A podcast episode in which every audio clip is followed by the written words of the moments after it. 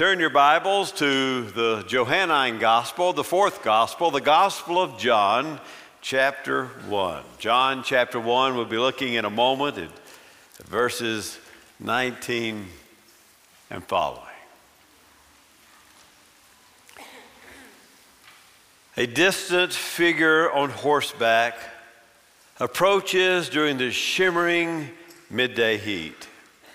He's nearer now. You can see that he's a bearded man in a dark cowboy hat and a long, dusty overcoat. The stranger is Clint Eastwood. It's Father's Day, I can do Clint Eastwood. The stranger is Clint Eastwood. The movie is High Plains Drifter. The townspeople fear him, and three renegade gunmen try unsuccessfully to kill him.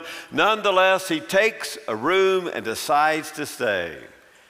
Meanwhile, a group of outlaws are about to return to the town to take their revenge. Could the town leaders convince this mysterious man to stay and help them? This man, this man who is so good with a whip and a gun, mysterious at best, and outlaw, another outlaw at worst At the end of the movie, as he is gunning down the jailbirds, a dying man shouts the most memorable line from the movie Who are you? Eastwood shoots the gun out of his hand and returns gunfire. With his dying breath, the man just barely whispers again, Who are you? Now, most of the Clint Eastwood movies I've seen are edited for the TV version. But this week I learned there are not a lot of Clint Eastwood quotes you can use in a Baptist church on a Sunday morning. here's, a, here's a few you might could use. Who are you? That's a famous one. That's by a co-star, And another one is, go ahead, make my day. Or, you're a legend in your own mind. Or, the favorite of all, get three coffins ready. Well, John the Baptist isn't exactly Clint Eastwood, not exactly.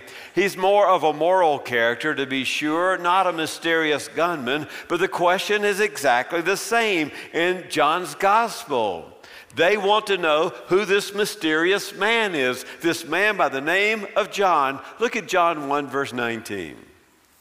And this is the witness of John. When the Jews sent to him priests and Levites from Jerusalem, to ask him. Here's, here's our Clint Eastwood quote Who are you? And he confessed and he did not deny, I am not the Christ.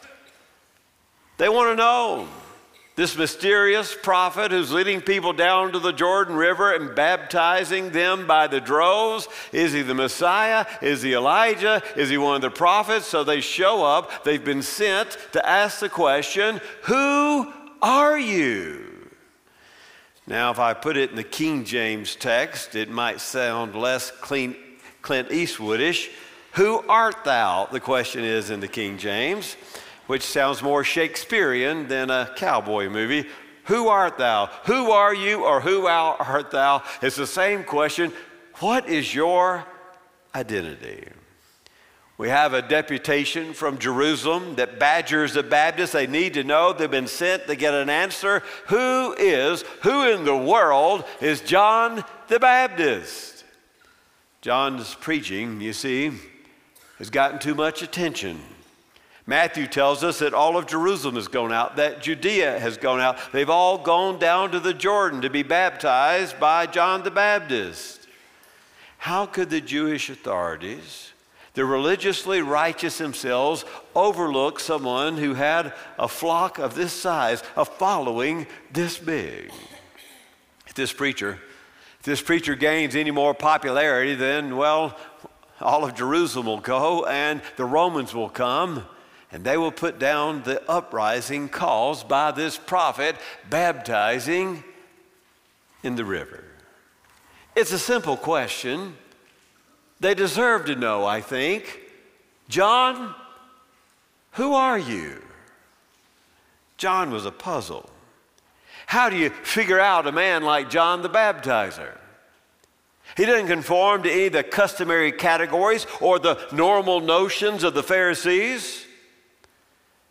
Now, nobody said anything thus far about him being the Messiah, but the expectations were in the air. God's people were living under Roman oppression and they were longing and they were praying for a deliverer, a Messiah to release them back to freedom. They were looking for the Holy One of Israel, none other than the Son of God. And so when they ask, Who are you? John knows what they're asking. They're asking, Are you the one we've been waiting for? Are you the one good preacher? Are you the prophet? Are you Elijah? Are you getting us ready for the Messiah? Are you the Messiah? Who exactly are you? Are you claiming to be the Christ? Others had come, and others had failed. Others had come claiming to be the Christ and to no avail, failure in the end. So John knows what they're asking. He knows what they mean when they ask, Who are you?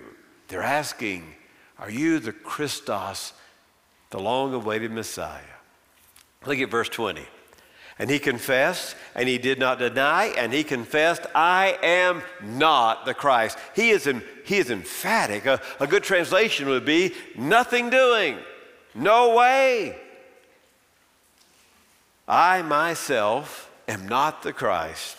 He pulls no punches. Whatever else John might be, he wants to make it clear he is not claiming to be the Christos, the Christ, the Holy One of Israel.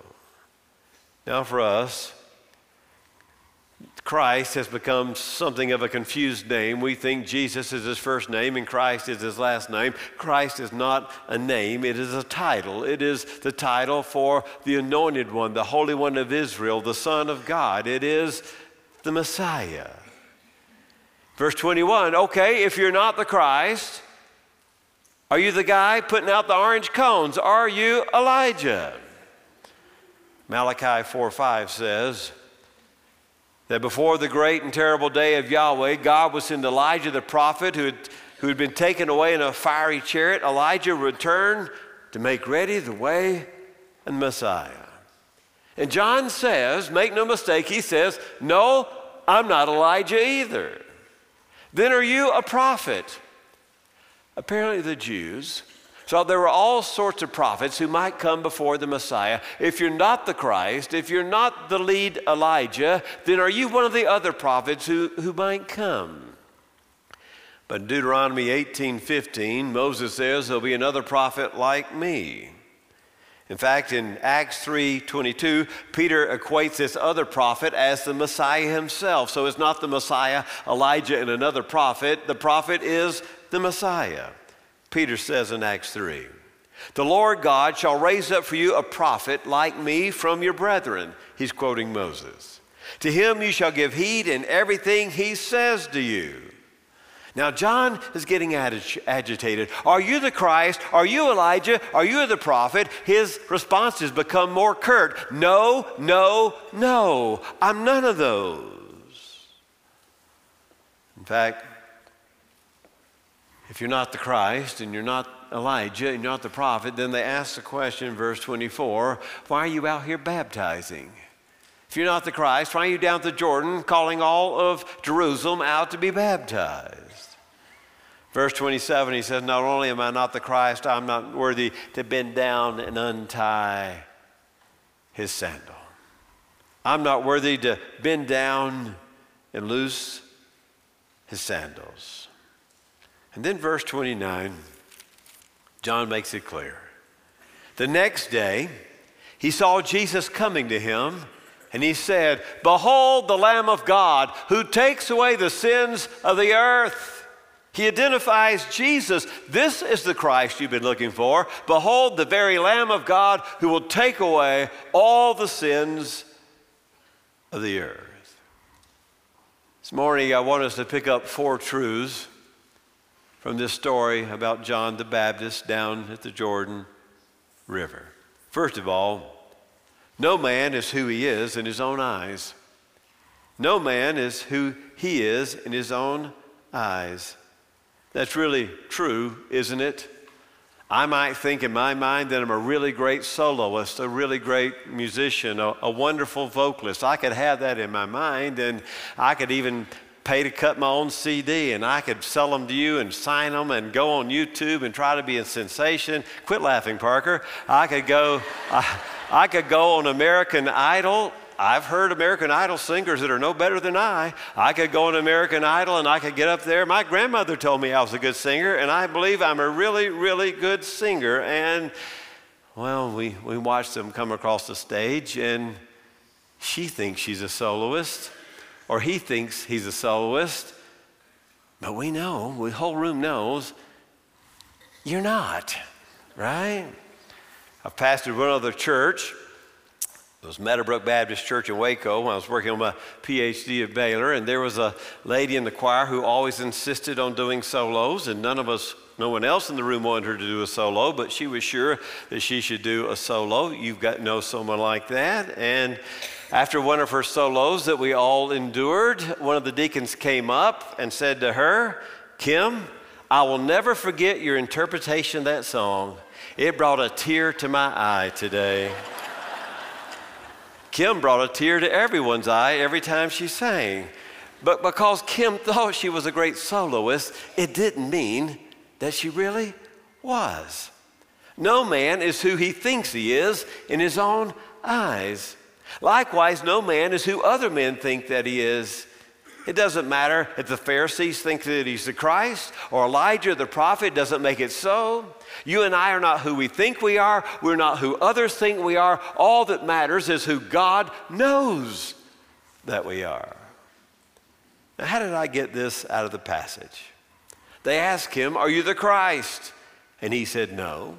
And then they asked him, Are you Elijah, the forerunner of the Christ? Are you the one making the road ready for the Christ?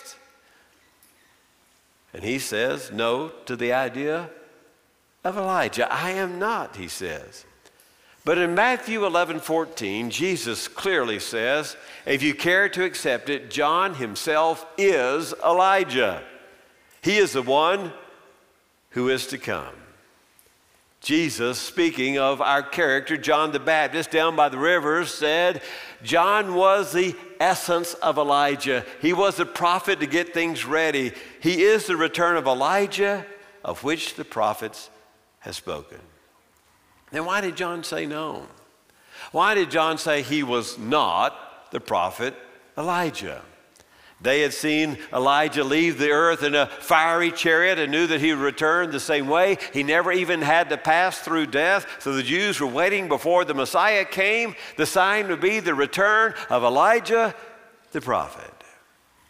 And in that sense, that he's the one sent to make the way ready for the Christ, he is, as Jesus said, exactly the fulfillment of that prophecy.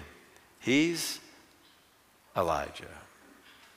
And while Jesus equates John with Elijah of Malachi's prophecy, that doesn't mean that John himself has any idea how God is using him or exactly what God has called him to be or what God has called him to do. In fact, Jesus says, No one born of a woman is greater than John the Baptist.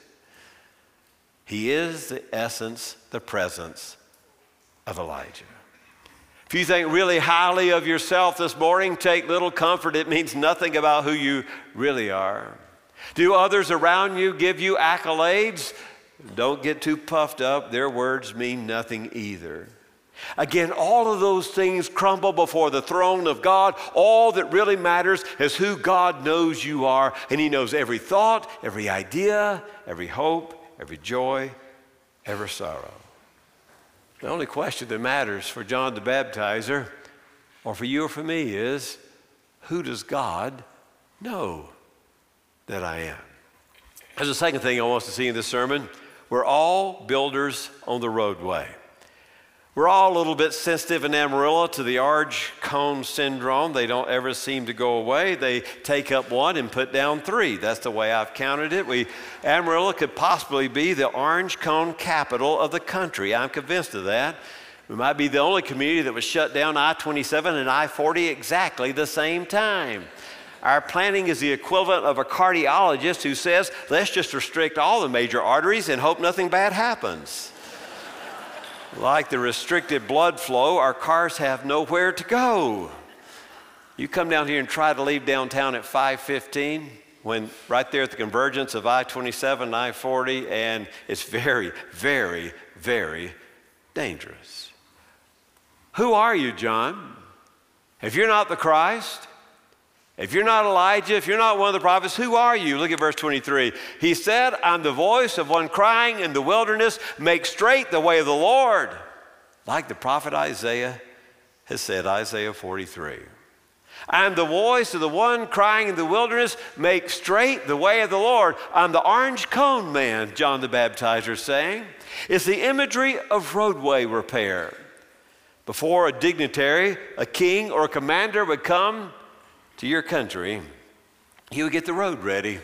Every city that knew the dignitary was coming, they would go and they would take the low spots and they would fill them in. They would take the high spots and they would cut them down and even make the road straight. They didn't want the king to have to curve around the road. They would change the way of the road and take the bends out of the road so the king could come straightway into their community. John is saying we're all on the orange cone crew. We're all builders of the way of Jesus. Each one of us, like a Roman road builder, is to be busy preparing the way of the Christ. John's focus and my focus and your focus ought to be how do we get folks ready for the coming of the Christ? Are we preparing the hearts and minds of those around us to receive the message of the Messiah? Do we see ourselves like John the Baptizer as the voice given the clarion call get ready, get ready, the Christ is coming? I'm a voice in the wilderness. Not even a man, he says. I am a voice. I'm not the word of John 1, I am a voice. I'm not the Messiah. Getting ready the way of the Lord. There's a third thing I'd say. Once you know who Christ is, you begin to disappear. Once you and I really understand who the Christ is, we ourselves begin to disappear. Okay, you're, you're not going to answer any of our questions. Then you yourself tell us, who are you? You're baptizing. What right do you have to baptize if you're not the Christ, Elijah, or the prophet? This is what he says in verse 27. It is, it is not I, it is the one who comes after me, and the thong of his sandal I am unworthy to untie. And don't forget now, Jesus said of those of us born by a woman that John was the greatest, and John says he's not even worthy to unlace Jesus' sandal, much less wash his feet. Then what does that say about us? Baptism was not anything new in the first century. The Jews were all for baptism as long as it was the Gentiles who were getting baptized. Both men and women, Gentiles, would be baptized. The men would also be circumcised before they could enter the Jewish community. And so, as long as the prophets were out by the Jordan River calling the sinners, the Gentiles, the filthy to come down to the river to be cleansed, then they were all for it. What made John the Baptizer different was he called those who thought they were righteous. He called the Jews. He called the religious. He called those who are already in God's community. And he said, You need to come. You need to be baptized. We need to make the road ready for the Christ. And so, John's uniqueness wasn't the idea of baptism like what you just saw. His uniqueness was that he dare call those who were Jews, those who were already thinking that they were righteous, that they themselves should also come, men and women, and be baptized. I'm not even worthy to loosen his sandal, he says.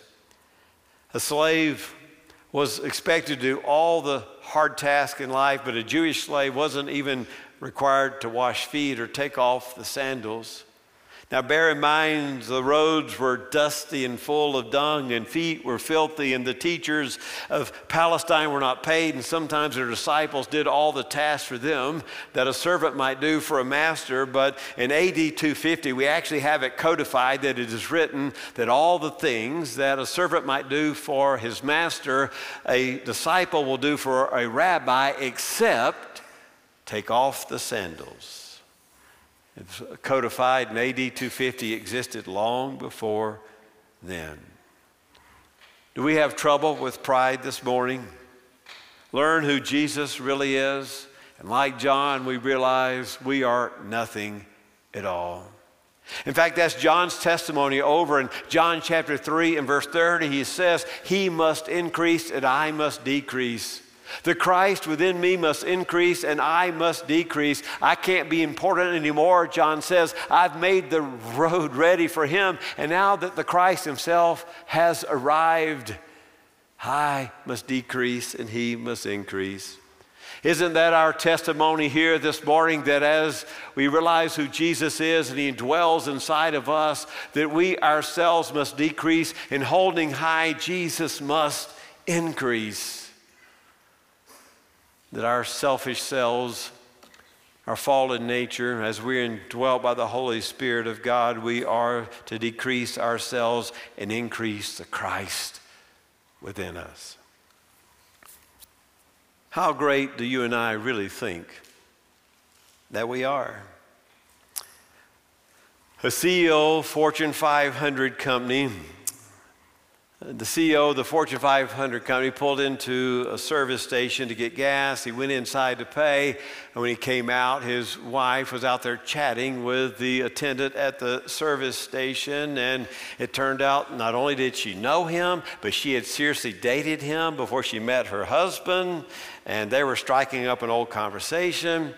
So the CEO got in the car and he figured out this was the old beau of his wife, and as the two drove off in silence, he was pretty confident and cocky about who he was. And he says, I know what you're thinking over there, honey.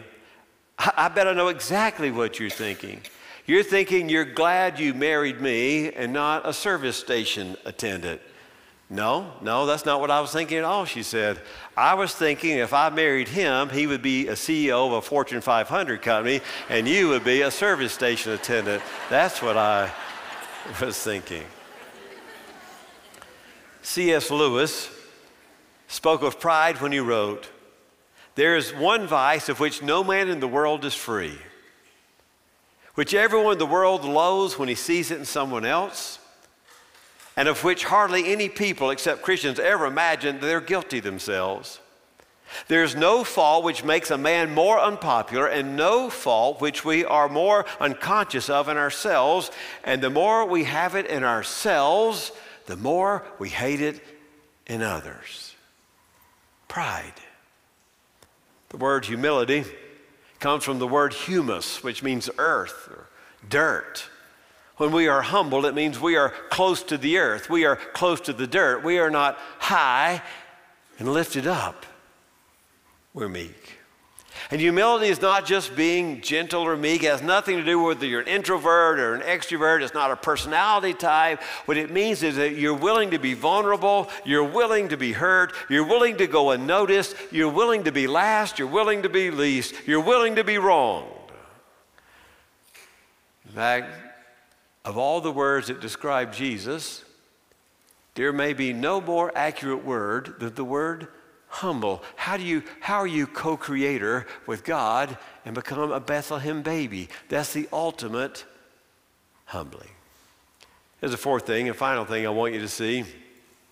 The real message of John is Behold the Lamb of God who takes away the sins of the earth. Verse 29 And the next day he saw Jesus coming to him, and he said, Behold the Lamb of God who takes away the sins of the earth.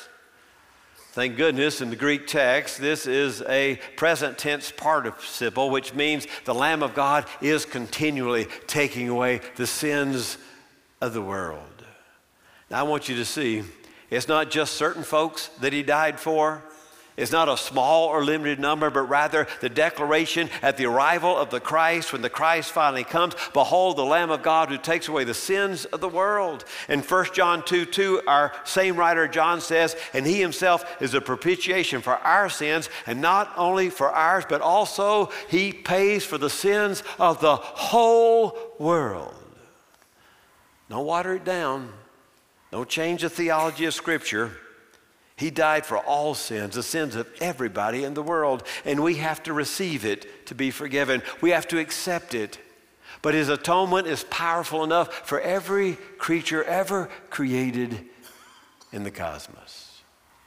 I think surely he must have in mind when he says that Isaiah 53, of which John would be familiar.